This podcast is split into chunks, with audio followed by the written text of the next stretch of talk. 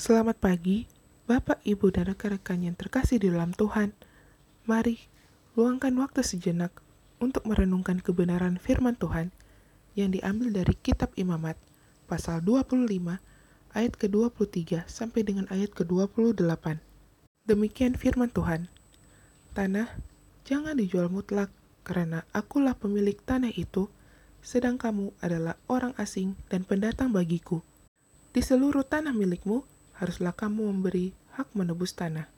Apabila saudaramu jatuh miskin, sehingga harus menjual sebagian dari miliknya, maka seorang kaumnya yang berhak menebus, yakni kaumnya yang terdekat, harus datang dan menebus yang telah dijual saudaranya itu. Apabila seseorang tidak mempunyai penebus, tetapi kemudian ia mampu, sehingga didapatnya yang perlu untuk menebus miliknya itu, maka ia harus memasukkan tahun-tahun sesudah penjualannya itu dalam perhitungan, dan kelebihannya haruslah dikembalikannya kepada orang yang membeli daripadanya, supaya ia boleh pulang ke tanah miliknya.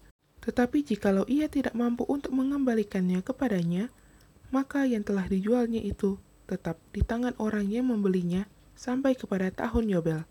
Dalam tahun Yobel, tanah itu akan bebas, dan orang itu boleh pulang ke tanah miliknya. Tema renungan kita hari ini adalah rasa cukup. Orang hebat bisa memiliki apa saja kecuali satu, rasa cukup. Dan sebenarnya, karena tidak memiliki rasa, rasa cukup inilah, oleh dunia mereka disebut orang-orang hebat. Orang berkata, rasa cukup itu tidak berguna. Dia akan membunuh keinginan orang untuk berusaha untuk mendapatkan apa saja untuk menaklukkan dunia. Dalam ayat kita hari ini, kita mendapat pesan sebaliknya. Kamu harus memiliki rasa cukup. Demikian pesan Tuhan kepada Israel dalam ayat ini. Kamu sudah mendapat bagianmu, dan kamu harus merasa cukup dengan itu. Jangan berpikir untuk memiliki lebih dari itu. Inilah yang Tuhan katakan kepada mereka. Kalau kalian harus membeli tanah, jangan karena kalian ingin memilikinya, tetapi karena kalian ingin menolong orang yang menjualnya. Dan karena itu tanah yang kau beli itu harus tetap terbuka untuk ditebus. Dan kalaupun tidak ada penebus atau orang itu tidak sanggup menebus, pada tahun Yobel engkau harus mengembalikannya. Karena itu tanahnya bukan tanahmu.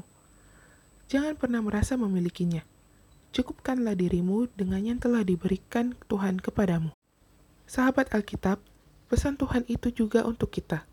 Kita harus memiliki rasa cukup kita tahu rasa cukup memang tidak dapat membantu kita menaklukkan dunia, tapi itu jelas akan memberikan sesuatu yang jauh lebih berharga daripada dunia. Apa itu damai sejahtera? Salam Alkitab untuk semua.